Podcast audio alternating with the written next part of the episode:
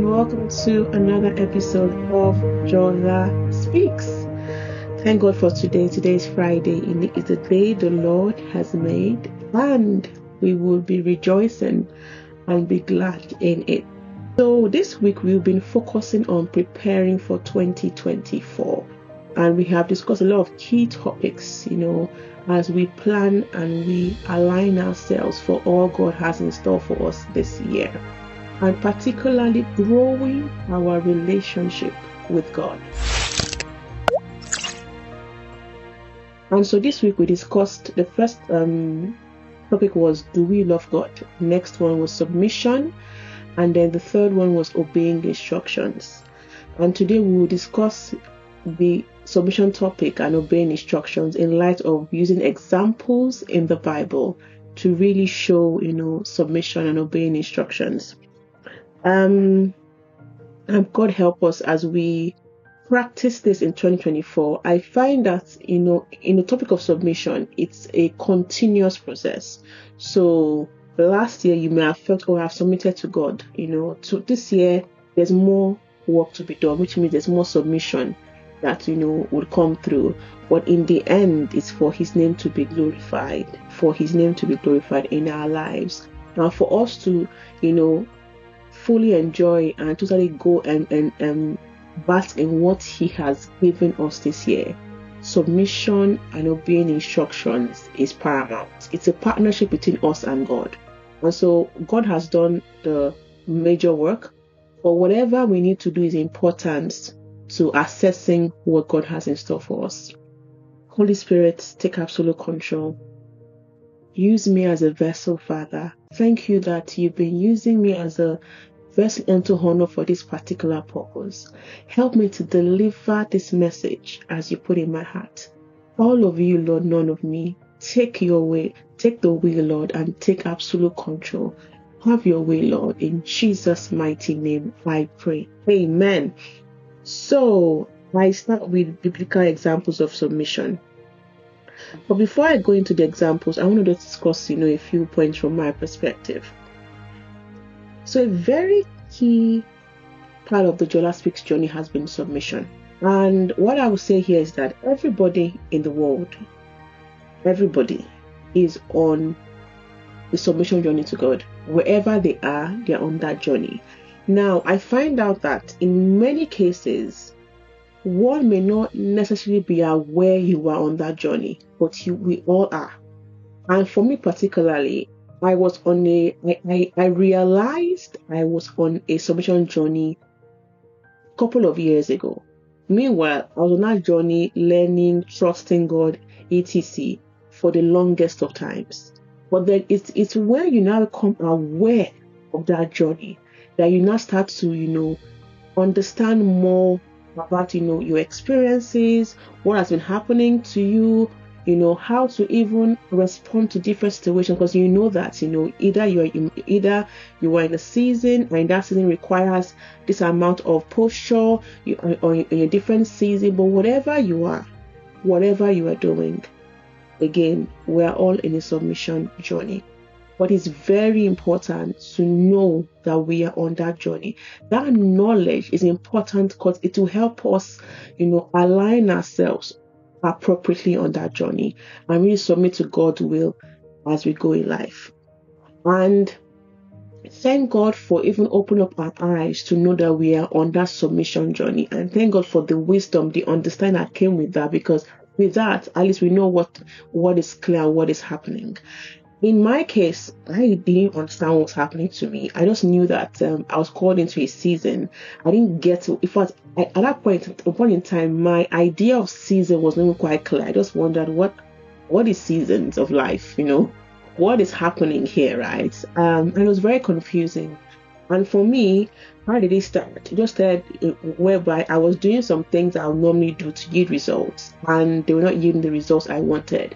And so it, it, it, I was in a season where I was learning to not depend only on my own abilities, but to also understand that it is God that created me and I should depend on Him, you know, to enjoy His fullness. And it went for a bit because as as if if if you know me personally, you know that right.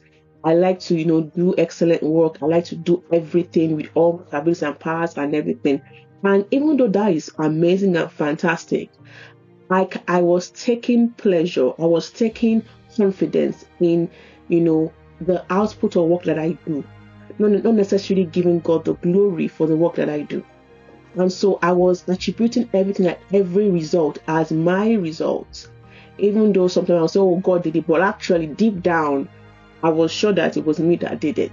And that was where God began to work on me, whereby I would do those same things and it wasn't yielding the result that I, I, was expecting from it. And so I remember that time, um, I remember speaking to a, a wonderful person. Her name is Esther Lunde. Like, there are many ways I can describe her, but this one, I would say she was just, she was just sent by God to speak to me. And she, she, she had gone through a similar journey, which was very helpful. And then it kind of helped her, you know, help me. And that's important because she was speaking from, you know, her own experience and her, her own submission journey to God. And that made me see an actual, you know, example of, of how that that looks like instead of some sort of um of of theoretical idea that I may have had in my head. And now by doing that and by you know listening, hearing from her and you know her praying with me, we praying together, her mentoring me through the process, I then began to really see where I was. And so when I understood that journey, I started to know yield, you know, and started to see, okay, God wants me to do this, you know, God wants me to do that. And I started to do those things. And I began to realize, you know, how God was, you know, molding me to become the person that He has called me to be. But at, at the end of the day, we can have all this phenomenal um, um, works that we think we do that we, that, we, that are phenomenal in our eyes. We can do all these things, but the whole point and purpose of our life is probably the most important thing because we are sent, we were created for that particular purpose, and fulfilling that purpose is what will give us fulfillment in life and whatever we do. And we find that when we are, we are not there, we are struggling and striving so hard because what God created us for is what would indeed give us the true fulfillment that we are that our soul and our heart so desires. But one thing I'll point out today is the earlier the better. As I said before, everybody is on different steps or different levels of submission journey. But the earlier we realize, the earlier we understand we're in that journey and begin to yield, the better it is for us the better it is for us because as we all know, God lives in a world where there's where time has has nothing on him. He, he, he lives in the heavens, right?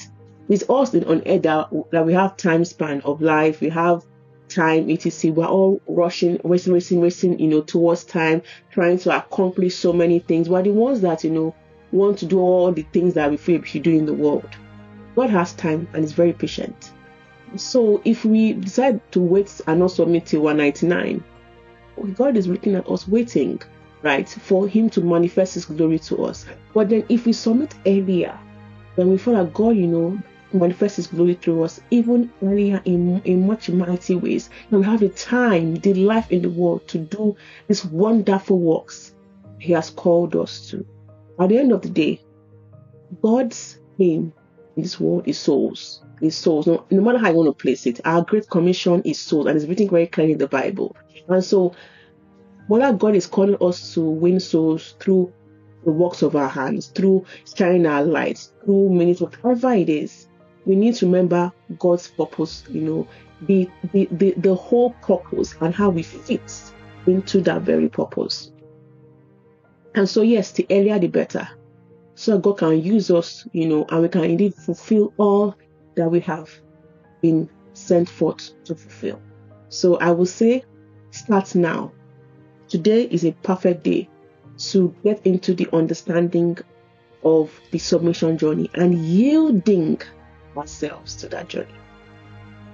So I have two examples here. The first example I have is Joseph. Joseph is a very interesting example in the Bible, and this is the Joseph that became the prime minister of Egypt. Now, on that same point, right, we all we will not know, but just a quick recap. Joseph, you know, had eleven brothers. He was the he was the the eleventh born. His brother did not like him because he was always reporting, reporting them to his to their father, and they, they sought to kill him. And then because um, one, one of the brothers insisted not to kill him, they um, sold him to some merchants that took him to Egypt he went to a man called Potiphar's house. He was excellently well, well there. And next to the man's wife started to, to, to want to sleep with him and fancied him. And then he said no, ran away. The, the, the woman implicated him. He landed in prison. During those times, he had dreams. He had one dream where he saw the sun, the moon, and the 11 stars bow before him. And he told those dreams to his brothers, like, it's his family. Why? It's, it's, I know people say, oh, he should have kept quiet. I'm like, mm, it's his family right you would you should be open enough in your family to say what's on your heart right? Because those are people that you should probably trust and be close, closer to the most in a normal situation. But anyway his because his brothers heard that dream too that also made them more angry and wanted to kill and, and wanted to kill him. But you see god protected him all through. Now god david went through sorry not david joseph went through many seasons in that process season where his brother went to kill him, and and then the next thing he went into a good season with Potiphar. Then next he went, to, went into prison, and then he now after prison he became the prime minister of Egypt. If anyone had started Joseph's life based on the world standards, it would be as if his life is just going downhill. From Potiphar's house to prison, that's the end because you think, oh my god, ex convict, he cannot do anything in the world that doesn't require him reporting himself in, in many cases. There are so many things in the world sense that would that would have changed him and prevented him from being what God had called him to be.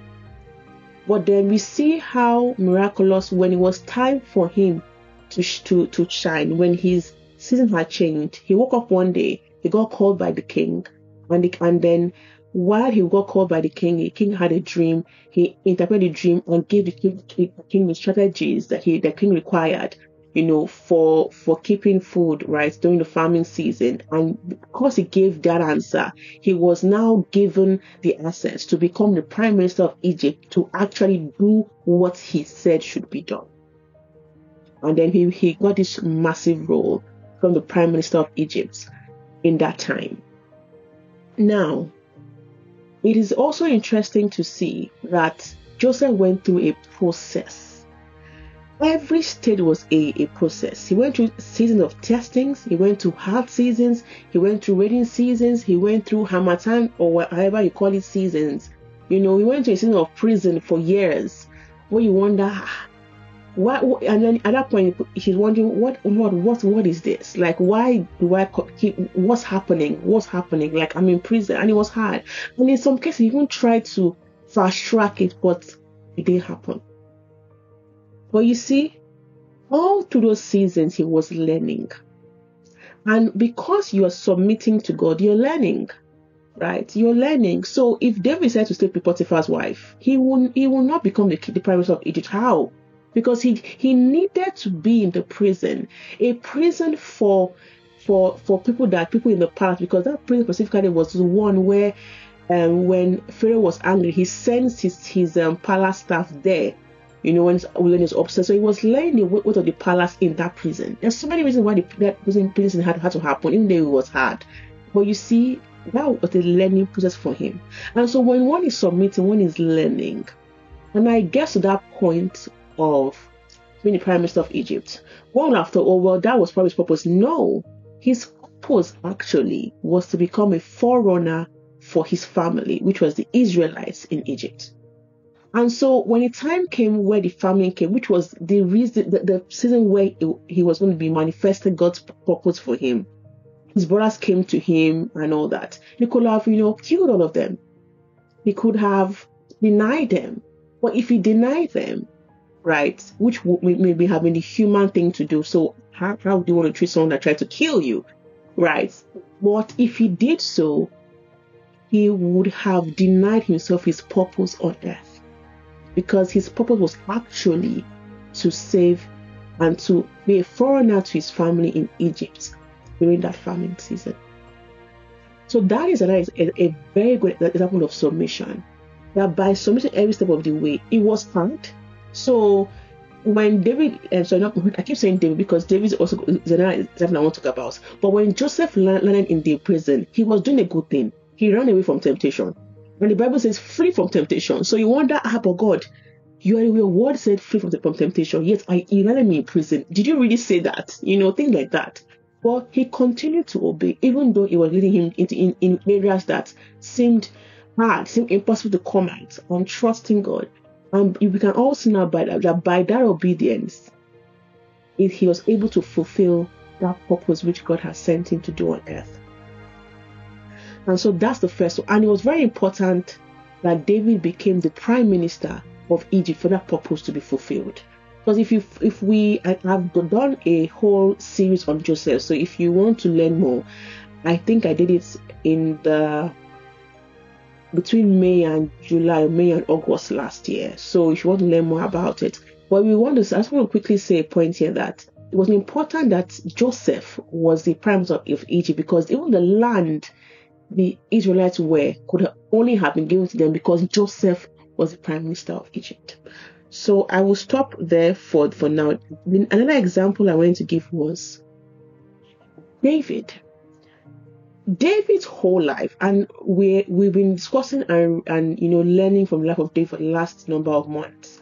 But if you want to summarize David's whole life, it is somebody, if he's a man after God's own heart. And what that what, what that means is a man that listens, listens and obeys God's instructions.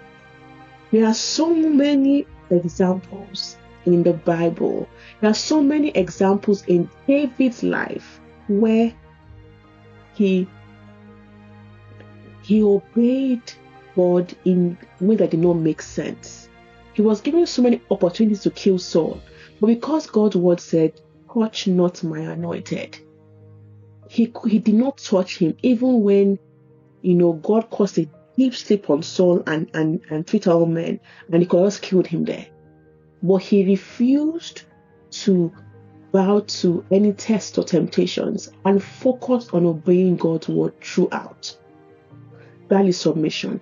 Another point to say about David that David was, and I'll discuss this next next week. He was submitted and courageous. Because a lot of times we want to submit, but we're also too scared to come out. We're too scared of obeying God's huge instructions that, that are taking us out of our comfort zone. But you see, with David, by obeying those instructions, by killing the bear, killing the, the, the lion that comes in with him, he was able to kill Goliath. He was able to become the king of Israel. There are so many things that David was able to do by having courage. And that courage came from submitting to God itself. Because if he did not submit to God, if so if, if he have courage, he wouldn't have been able to do retake. So if he did not have courage, he would not be, have been able to submit to God's, you know, instructions and obey his instructions as well. And so David was so important in the Bible because it was through that lineage that Jesus came through. It was through David's lineage that God brought Jesus, specifically to show how much, you know, God loved David, right?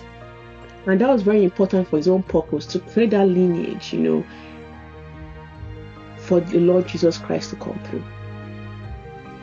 And we also know that David was not perfect, and we'll also discuss more of that as we go through. But he was definitely a man after God's own heart.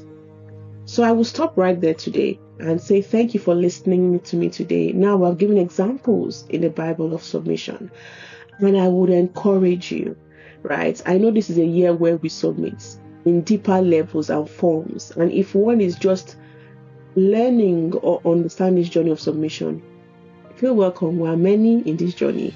I don't think you're on your own. And if you have any questions, please reach out. I'm happy to answer, you know, the questions and God leading and helping me to do so. So thank you for listening to me today. I pray that God will give us the strength and the courage to submit to his will. In Jesus' mighty name I pray. Amen. Thank you.